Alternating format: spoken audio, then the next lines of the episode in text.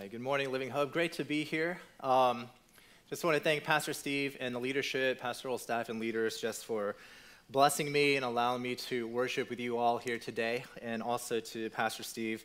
Um, a couple of things before we get into uh, the message is that automatically, for the first time guest speaking at Living Hope, you get a sense of the culture and um, the gospel fruit in this church. You know, people are warm, uh, they are friendly, they are intentional and they're hospitable. And this morning, when I spoke at the morning service, they gave me, Pastor Steve gave me a wonderful uh, gift bag just to show the hospitality and had all this like food and snacks. It almost felt like I went grocery shopping for the week. So I, I took a picture and I texted it to my wife. I was like, look at all this food and all that they've gave, given here just for a guest speaking engagement. But that must be literally the culture of this church. And I'm so thankful and appreciative of all that you've done. Pastor Steve is uh, you guys know he's just a well known, gifted uh, leader and, and pastor. I've gotten the chance to know him a bit more during this past 12 to 18 months through Zoom pastor meetings. And one, somebody once asked me, What do you do in those meetings? And I, I told him it's a Pastor Steve Chang meeting. And they're like, What do you do there? We listen to what he says and just follow what he tells us to do. But I say that jokingly, not because, not because um, he has any sense of like, uh, uh, an unhealthy dict, dictator, authoritative posture, but I think we, we feel that because of his, um, the amount of respect and the amount of gravitas that he carries. But that's your pastor, and I feel that trickling down to the leaders here. And so I'm thankful to be here. Uh, let's get into the message, and I pray that you may be blessed by uh, the power of His Holy Spirit today, um, both everyone worshiping from home and also in the patio. I'm going to be preaching from Galatians chapter 5, verses 1 to 12. Um, I'm going to get right into it, but the central theme of today's message, if you haven't noticed on the title of the sermon, is going to be about gospel freedom. Gospel freedom. And surprisingly, what we're trying to do here is not just to show you a way in which you can just do whatever you want as a self centric, autonomous man but gospel freedom is really how you, no matter what age you are, can have a life of coherence, harmony, a place where you feel like you're thriving in life. And the gospel is the only reality and truth that could give that to you. Whether you're in youth group, college, and verging on empty nesters, the gospel will free you in this way.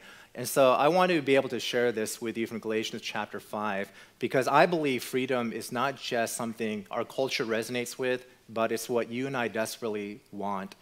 I read, I'm reading a book right now that's talking about how um, the way that you can move a society's thinking is going to be uh, through its media, particularly poetry, but in our day and age, maybe it's entertainment and social media. And I want to sh- share that because freedom is something that is always touched upon in movies and in shows. So I have a couple of quotes just to kind of make my case here. And the first one goes like this Freedom is, is life's great lie know, sort of cynical, negative. Freedom is life's great lie. Once you accept that, then in your heart you'll know peace. And that's from Loki, the Avengers. the second quote is, I'm being torn apart. You know, this sort of like anger. I'm being torn apart. I want to be free from this pain. And I know what I have to do, but I don't know if I have the strength to do it. Free from this pain. That's Kylo Ren from Star Wars Episode 7. Something a little bit closer to home, especially in Anaheim. The classic Disney Aladdin, in which in the crucial conversation between Aladdin and the genie, the Aladdin, Aladdin goes up to the genie and says, What would you wish for? And the genie says, Me? No one's ever asked me that before. Well, I guess in my case, ah, forget it. And then Aladdin goes, No, really, tell me, what would it be? Well, you know how the story in the movie goes. What does the genie say? Freedom. And as part of our culture, I'm going to crystallize, hopefully, and clarify what gospel freedom in Jesus looks like and why it's so good for your life. I know that Living Hope is going through a fruitful and wonderful uh, season and teaching on Deuteronomy, and I chose Galatians because it implicitly and explicitly connects and fulfills what Deuteronomy is trying to get at. Deuteronomy, if you didn't know, that word actually comes from second law, Deuteronomos, a second law, where Moses is telling the Israelites the second time all that God has done for the Israelites through the Exodus, but also the Ten Commandments, and how that fleshes itself out in life. It's the second law. And humans like you and me, we tend to be forgetful. We're self centered, self absorbed, self concentrated, and sometimes we learn by repetition. I'm actually in my sabbatical right now. My church graced me with three months of rest. And part of that rest is watching the children. My kids, I have two, Riley and Reese, 11, uh, about to turn 11 and eight years old. And when I watch them when my wife is at work, I put together what I call a daddy day schedule. And they absolutely hate this schedule, but I put it down so that we can be intentional and fruitful with our time. One 30 minute section of this schedule is Bible study. And I'm going through the book of Ephesians, and I go through Ephesians 1. You know, verses 3 to 14 is one long, continuous sentence in the Greek, all these spiritual blessings in Christ that you have. Riley Reese, don't you want that? Don't you feel that? And then they're like, Dad, can you say that again, please? I was like, all these spiritual blessings is one long, continuous sentence. Dad, can you say that one more time? The Israelites basically in Deuteronomy are saying to Moses, Can you tell me that one more time? This second law, the law that reveals the holiness, the righteousness of God, how they're supposed to live as God's community. Deuteronomy is so relevant because it talks about this world in which they lived 3,000 years ago that has political change, military engagement, has all these seismic shifts in their culture, and you have this little group of people wandering the wilderness trying to be a faithful people of God. Does it sound like something familiar? Maybe it's the church in 21st century, political change, military engagement, seismic shifts in culture, and a people that are trying to be faithful to the gospel of Jesus. Galatians takes all of that from Deuteronomy and shows us in the New Testament the fulfillment and the flourishing and the openness of this in the freedom of Jesus Christ. And that's what I hope that you can learn here today. You want a life that's peaceful, coherent, you want to feel relevant, or the buzzword today, authentic? I'm here to tell you the gospel of Jesus Christ can give you that here today. So, three questions about this passage Galatians chapter 5, verses 1 to 12. Three questions about freedom in the gospel. First, I want to consider with you what is freedom? How do you define it? How do we understand this contra the culture? Secondly, why do you and I need this gospel of freedom? Know, what's so important to our sustaining human society and the fabric of our existence? Why is it important? Why do we need it? And then thirdly, where do we get it and what does it look like? Sort of connected. So, what is gospel freedom? Why do you and I need it as people in a community? And then, third, what does it look like to live it out? So, let's go. Let's look at this point one. What is gospel freedom? I know that this passage is about freedom because in verse 1 it says, For freedom, Christ set us free. Stand firm, therefore, and do not submit again to a yoke of slavery. Verse 1 is essentially the theme for you grammarians out there verses 1 to 12 is all about Christian living and application. Paul begins emphatically with freedom. Other translations of verse 1 go like this Christ has freed you to be free, so be free. No, it's very repetitive. He's emphasizing freedom. Another translation says, For freedom, Christ freed you, so live as free people. So it's all about freedom. That's why we could talk about what it is. Paul is building up in the book of Galatians up until this point, which is sort of the highlight of Galatians, saying, This is what a life that flourishes and is free looks like. So let's consider what freedom is more deeply because it's certainly part of our education and our understanding in 21st century America. We understand freedom of speech, freedom of assembly, freedom to vote, freedom from oppression and slavery. And certainly that carries a lot of political baggage and ideology, but there's something more fundamental about freedom that makes not just politics thrive, but actually makes humanity thrive. Because when most people talk about freedom, at the end of the day, they're talking about individual freedom of choice without any restrictions. I want to do whatever I want to do. If you're honest with yourself, you think freedom is I get to do whatever I want to do, to make my choices, my life discoveries, to become who I am without any constraints, without any restrictions, without any limitation.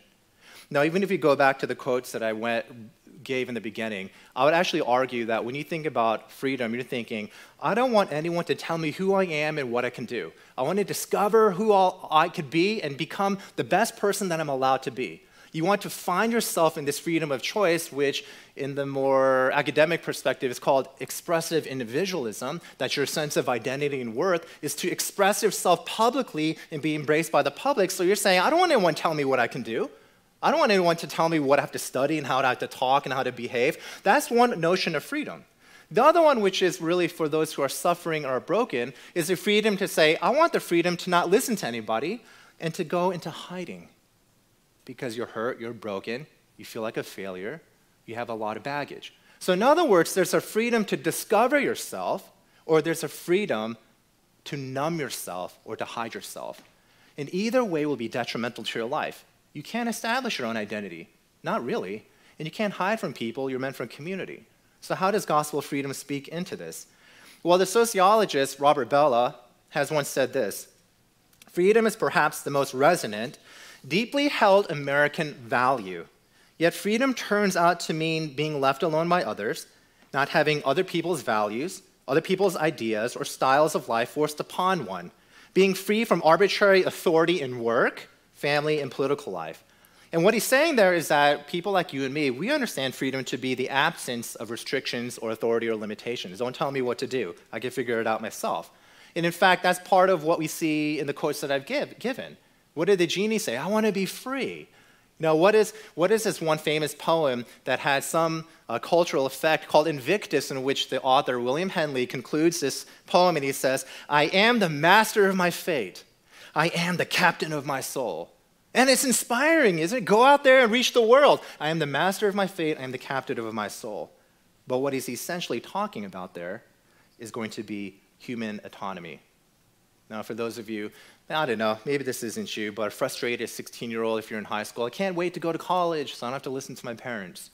Or what I read for some singles is, I don't want to get married. And maybe this is just my church. I don't want to get married. So I look at all the marriages at church, and that's not, that's not a life that I want. You know, it's hard. Marriage is difficult. You lose all your freedom. You're tied down to your spouse, and you have kids, and that's another level of having shackles. I want to live my life the way I want to live. You know, it comes down to the absence of restrictions, the absence of limitations. And if that's your definition of freedom that I want to at least discuss, because I think is understandable, but Paul says, I have a freedom that actually isn't the absence of restrictions, it's the presence of the right and proper restrictions. Because to be free means to be able to live out the way that you and I designed and the way that we were created to be. And created in the image of God, we are created to worship God, to love Him, and to love people radically and freely. John Stott, this one, one scholar, well known, respected pastor who passed away, he said about Galatians freedom is freedom from my silly little self in order to live responsibly in love for God and others. It's not the absence of restrictions, it's the presence of the right one. Gospel freedom is freedom from yourself and autonomy, freedom from sin and death, freedom from condemnation, freedom from being enslaved towards immorality and brokenness and hurt and pain. In other words, when we think about true freedom, it's the not the absence of authority, but the presence of the right authority and restrictions. And some of you may know this artist, Damien Rice. He once said, A kite needs to be tied down in order to fly. I learned how important restrictions can sometimes be in order to experience freedom. How can the kite experience their freedom without the restrictions of being tied down to something? More simply put, you could even look at nature. You could look at birds and fish. A fish can truly be a fish to be its authentic self and swim around in the ocean when the fish is in water. A bird can be truly free when it's put in its proper context with the right restrictions, right limitations of being in the air, so that it could fly and truly be what it's created to be. If you put a fish and take it out of water, that's not freedom, that's going to be death. And also, if you take a bird and put it in water, saying, well, the bird should be able to do whatever it wants, that's not freedom, that's going to be death. Freedom is to be able to live in the confines, the restrictions, the guidelines, the path in order to become who you really are and created to be. And for people like you and me, humans, what are the right restrictions? Deuteronomy and the law, the holiness of God. We are created to worship God and we are created to love Him and love other people. But whenever we get that tweaked and messed up, where we love things more than we love God and we've inverted that relationship, then we're no longer living on the path of freedom and the way that God designed us to be. Whenever we live for ourselves, just trying to discover who we are, want to go to college, want to have romantic relationships, just figure out who I am, want to be rich and have a lot of money, which, by the way, all are good things in and themselves, but when they take a higher place in God, then that's what the Bible calls idolatry. Whenever you live that sort of life, trying to procure and manifest and garner and manufacture your own sense of worth, discover who I am apart from the guidelines of God, you're surely to crumble. And if you're other way where you're saying, well, you know what, I'm just going to figure out, uh, you know, this world is broken and it's sinful and it's hurtful and I've been hurt too many times, so I'm going to take myself out of society, be a contemporary Buddhist, just kind of isolate from the world which is evil, you're also going to crumble. Either way is actually freedom. Freedom is actually to, in the power of the gospel, free from your sin, from slavery to yourself, and to love God and other people. That's what freedom is. It frees you. For Christ has set you free, so therefore be free. Freedom from the law of the Old Testament is a way of salvation. Freedom from your sin. Freedom from condemnation to hell. Well, I kind of alluded to it, but secondly, let's look at this deeply. Why do you and I need this? I'm going to try to make a case to say it'll make your life resonate and work. Not perfectly, because there is this thing called sin that'll always be there, but it could help your relationships, your schoolwork, your work, your vocation. It could help things at church, your understanding of society in this political climate that's so divisive. It's not going to fix everything because there's still something called sin in this world, but it'll help you navigate with love, grace, truth, and a coherence and purpose in life that you can't find anywhere else in this world. That's why you need it. Let me try to make my case. Paul uses different words here when he says why we need this. He uses words like slavery and a yoke of slavery. And he's basically saying there are two types of lives here.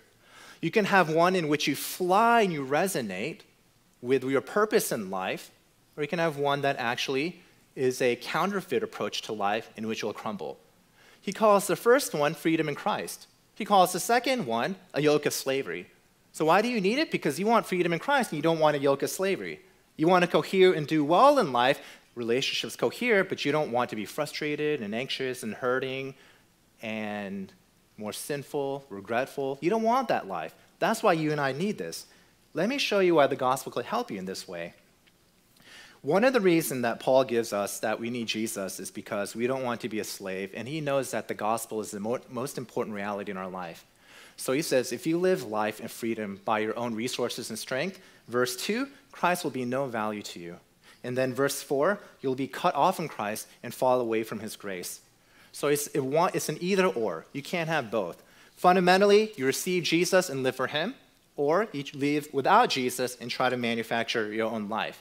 There are basically two options live on your own performance, your own morality, your own efforts, live for your own dreams, fulfill your own selfish desires, live in the passions of the flesh and the desires of the now, or receive Jesus, have the right restrictions in place, and then life will begin to cohere. Things will begin to make sense. Paul says it explicitly in verse 6 For in Christ Jesus, neither circumcision nor uncircumcision counts for anything. Now you're thinking, well, what does that mean, circumcision, uncircumcision? What does that mean? It's just religious terms, but you and I do this all the time. This is where I'm going to try to make my case. You and I, in our sin and brokenness, we live either a circumcised life or an uncircumcised life. The other ways we could understand this is other kind of synonyms. Circumcised means you're very religious, pharisaical, you know, pious, theologically inclined life you know, you're sort of self-righteous and you dot your, dot your I's, cross your T's, and you're always looking down on people. You know, you feel good about yourself as you read your Bible, you know your theology, you pray every morning, you tithe, you serve on five committees.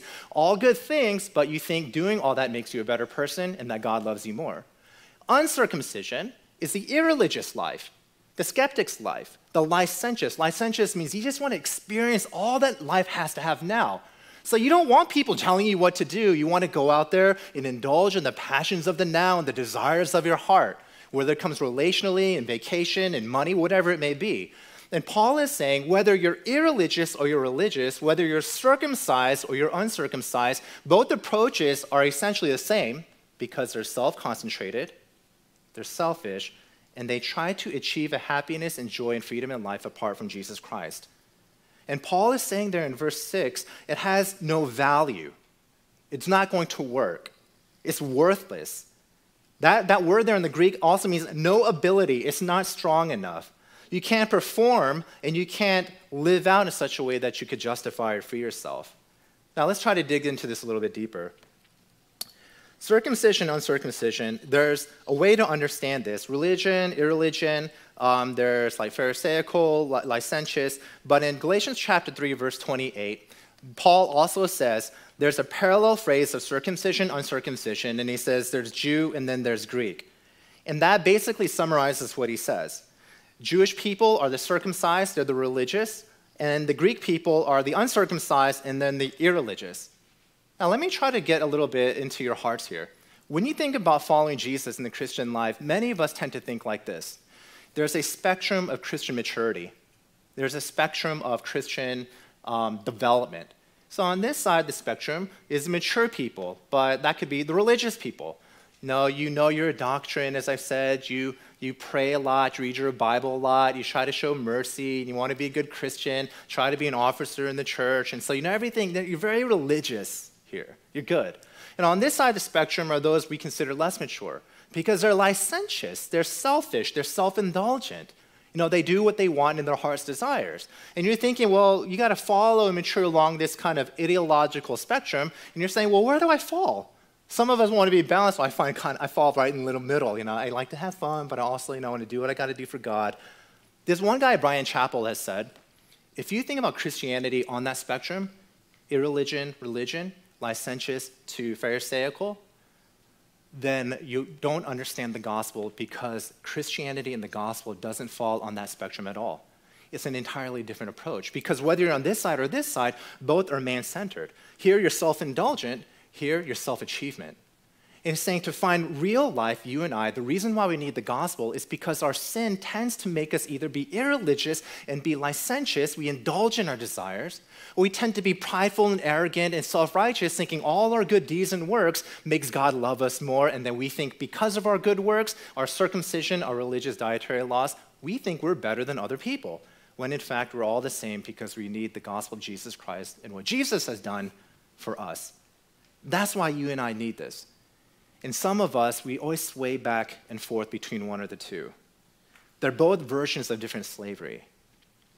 Over and over again, Paul is basically saying the reason you're so unhappy, the reason you're so restless and you're anxious and you're angry, the reason is because the most important relationship in your life is utterly broken and it's shattered in your sin. See, friends, if the most important relationship in your life is broken, no matter what you do, you're going to go out into the world in weakness in anxiety, frustration.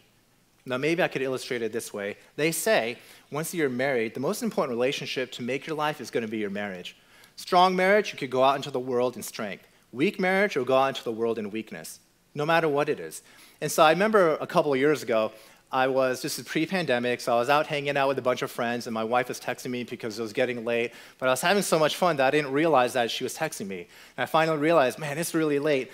I didn't respond to any of my wife's texts. So I get back home, and I try to sneak in. She's already sleeping down on the bed, and I was like, maybe I can sneak in, and she won't even know. So I crawl into bed slowly and as best as I can, and I finally laid down and put my head on the pillow. And then my wife, she was awake the whole time, and she said, Did you have fun? And I was like, yeah, it, was, it, was, yeah, it wasn't bad, honey. Let's, let's go sleep. And then she turned her shoulder away from me. And I was only two inches away from her on the bed, but I felt so far and so uncomfortable. And I was like, what am I to do? Do I buy flowers? But she doesn't, she doesn't like flowers. So I try to make breakfast the next morning, but she doesn't like cereal. So like, there's not much that I could do. I'm not, very, I'm not really good in the kitchen. But I feel like it's so strained. And the next morning you go out into weakness. See, the reason that you don't have freedom in life and you're broken is because the most important relationship in your life is not going to be your spouse or your children, your best friend. It's this vertical relationship with God. There's sin, there's brokenness. We broke his commandments. That's why Deuteronomy, can you tell me that again? The reason we need it is because somebody has to fix it for us. We receive that in the gospel of Jesus Christ. To fix that relationship, Jesus has to do this. That's why circumcision, uncircumcision, it doesn't matter. It can't fix that relationship. You could achieve everything that you want. You could pray the Bible 10 times a day. It's not going to fix this relationship. Only Jesus can. You could live life and have as much fun as you want. Indulge in the passions of your flesh. Go ahead, live it out. Temporary pleasure. It still ain't going to fix this relationship between you and God. At some point, you're always going to go out in weakness. That's why you need the freedom in Jesus Christ to heal, to be strong, to be whole. A wonderful illustration before we go to the third point is given by this scholar, Richard Lovelace. And he says if you take a rod of iron and that's bent, but you need to make it straight, so you take that rod and then with your exertion of strength, you make that rod straight again. He's saying it looks really strong and straight again, doesn't it? But because you bent it back in, you actually made it really weak, and it's only another moment before it could break completely. You have the appearance of being strong, but it's not strong at all. See, you and I are like that in Christian life. Sometimes church culture is like that. Wonderful, good looking, educated people living hope. Man, you guys look great. There's probably no problems or sin in your life when I just kind of stand up here and look. But because of sin, many of us are broken inside. We're bent like that rod. You've been hurt, maybe you've been victimized. You have mental health issues, spiritual issues, relational issues. Maybe marriages are on the verge of getting divorced. Maybe your children doesn't disobey you. Maybe your parents don't understand you. You have all kinds of hurt and brokenness. I know my church does. One of the beauties about guest speaking, I could let all the skeletons of my church members out publicly. But there's mental health issues, there's, there's issues relationally with marriage, there's issues with people having deep anxiety, getting counseling. But when you see them on Sundays, they're like that rod that's been straightened because they still have their Sunday's best, they look good, they're smiling, but behind all that veneer, I know that rod that's broken inside. Well, how do you get strong? Lovelace goes on and says it's not to exert moral effort, that's circumcision, uncircumcision. It's to put that rod into the fire, to recreate it, remold it, and fortify it again so that it comes out even stronger. For you and me, that's a circumcised heart. That's what Deuteronomy points towards. That's what Galatians gives us in Jesus. We can't, through our moral efforts, straighten our lives out. You know, there's wisdom to change things, but at the end of the day, you, you, you submit your brokenness to Jesus. Receive his grace. God loves you more than you can ever imagine. And receive all that he's given you, and it'll change you from the inside out, a circumcised heart. And that leads us to our third point. Where do we get it, and how do we live this out? Well, let me try to flesh this out in a way that I didn't in the first service. you know, it says there that in, in verse 1 For Christ you've been set free, so stand firm in Christ. So, where do you get this life? Well, you receive it by faith, but stand firm in it. Know, once you become a Christian, you don't leave the gospel to the side. You have to grow in it and you have to develop it. So Paul says, For Christ set you free, now stand firm in Jesus. That's a military term. No, you have to be defensive. Maybe some of you did Taekwondo, No, not to just assume because we're an Asian, primarily Asian church here. Maybe there's probably about 20% of us have a black belt in Taekwondo or something. Maybe you do, I don't know, maybe you did wrestling, maybe you do MMA. You know, maybe, um, you know, maybe you're in the military. You gotta know what it means to have a military stance. You know, you gotta sit down, you gotta settle down, you gotta get ready and be defensive. Paul's saying metaphorically, whatever life throws at you, take a stance in the gospel. Don't stand firm in your achievements. Don't stand firm in money and power. Don't stand firm in your good looks. There's probably a handful of social media influencers here. Learn about micro influencers. Maybe you got 20,000 followers. Maybe one day you'll hit 100 and be a true influencer. Don't stand firm in that popularity. All things are sinking sand. Only on Christ is solid rock. Stand firm in Jesus Christ. That's how you do it. One way to think about this is what Jesus says in John chapter 15. I am the vine, you are the branches abide in me. That's how you live it out. What does it mean to abide? It's different from live. You know, in this sabbatical, I've gone to the East Coast, I've gone to Hawaii, I've stayed in hotels, I've stayed at friends' houses, I've stayed at my in laws and my parents. All very fun, all very gracious. It's great to live in a hotel, it's fun. But when I finally come back home, which by the way is only a mile down the street in Brea, when I come home, nothing feels better. You know, why is that? There's no place like home because you can live in a hotel, but you can only abide at home. And Jesus says, Abide in me. Abide in me. This life in which you can stand firm and you could receive it in Jesus, and it's a better, higher quality life. That you're free to set, that you're set free to love God and other people. All right, let me try to say it this way. Go out on a limb. You know, when the Bible promises, like in John chapter 10, Jesus says, I will give you eternal life. You know, if you've grown up in the church, you want eternal life. Now, if I asked you, can you define eternal life for me? What is eternal life? Almost everyone will say, you know, it's living life in heaven forever and ever, endless of time. And certainly that's true. Eternal life is about duration of time, but did you know that when the Bible talks about eternal life, it's not talking about the quantity of time, it's talking about the quality of life the quality of it. Not the duration of life in heaven, even though that's true, it's the quality of life that you're with God cohering in love and that you're with your great king. So you see, C.S. Lewis in Mere Christianity, he expounds upon this when he talks about eternal life. He says you could look at a statue of a man, but it's not alive when you looked at the man that the statue is pointing towards. And he looks at all these different degrees of life. And he says, you know what? The Christian life is the highest quality of life. This is why. Well, you can have a, a plant and it's alive. It goes through photosynthesis, puts out oxygen. It's alive, it's a living entity. But wouldn't we say that maybe a dog life is a higher quality of life? Dog can move around, it recognizes its masters. Dogs are colorblind, but still they have more mobility than a plant. So a dog has a higher quality of life than plant. And then move it forward. Lewis goes on and says, then isn't it true that humans have a higher quality of life than dogs? Because humans, well, we see in color, and we also understand the notions of loyalty, self sacrifice, love. We're higher intellectual beings. We can create things in this world. And then he pushes it on. And he says there's still a higher quality of life.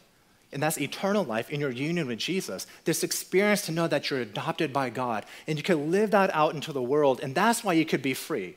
So, inasmuch as that animal life is better than botanical life, inasmuch as human biological life, just breathing the air, breathing out carbon dioxide, human biological life is better than animal life, human spiritual Christian life in union with Jesus is the best, a higher quality of life. That's why it can set you free.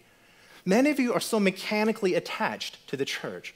You go through the emotion, you go through the motions, you go through the mechanics, but you're never cultivating an eternal life, this relationship with Jesus. You're not abiding in him like a plant in a botanical metaphor. You're mechanically attached, and that's why it's so empty inside. In other words, as one pastor has said, Jim Packer, there's a difference between knowing things about God and knowing God. There's a difference between having informational knowledge and having a relational knowledge. You may know me, Pastor Will, 44 years old, pastor of New Life Presbyterian, but you haven't done life. You don't know what makes me happy, what makes me cry, what makes me anxious. So you may have informational knowledge of me, but not relational knowledge. In order to live this out, to love people and God, let the gospel set you free. That you can have informational knowledge and relational knowledge. That you can know things about God, but also you could know God. Because you don't just have human biological life, friends, in union with Jesus, you have the best life, eternal life in Jesus Christ.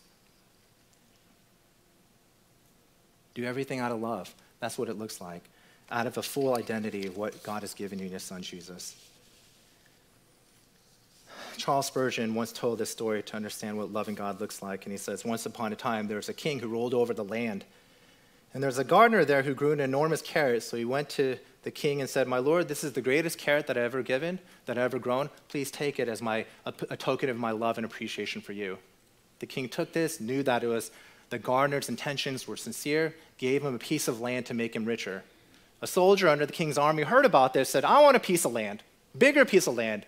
So I'm going to groom the biggest horse that I have, I'm going to give it to the king. Goes over and gives it to the king. My lord, this is the strongest, biggest horse that I have. Please have it as a token of my appreciation.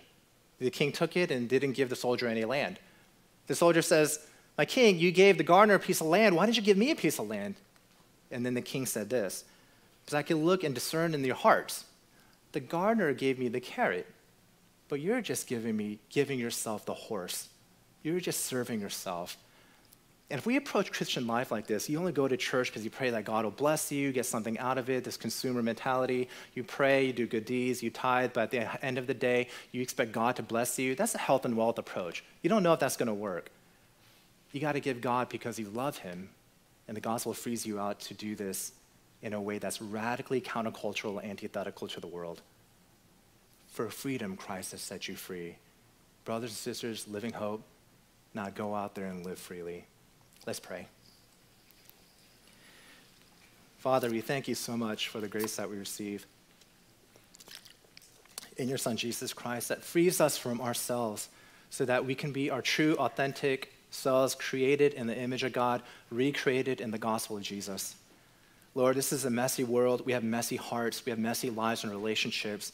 But Lord, it's a messiness that Christ has spoken into and came down into this world to take upon himself to help us work it out slowly but surely.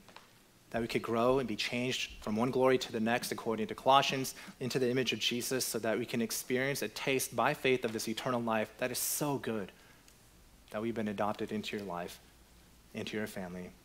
So, Lord, I pray for living hope as we continue to navigate the complexities of this world. That you'll help us to do so, not first and foremost from an identity of politics or identity of ethnicity or identity of accomplishments or socioeconomic background, but first and foremost, as adopted and set free, purchased by the blood of Jesus.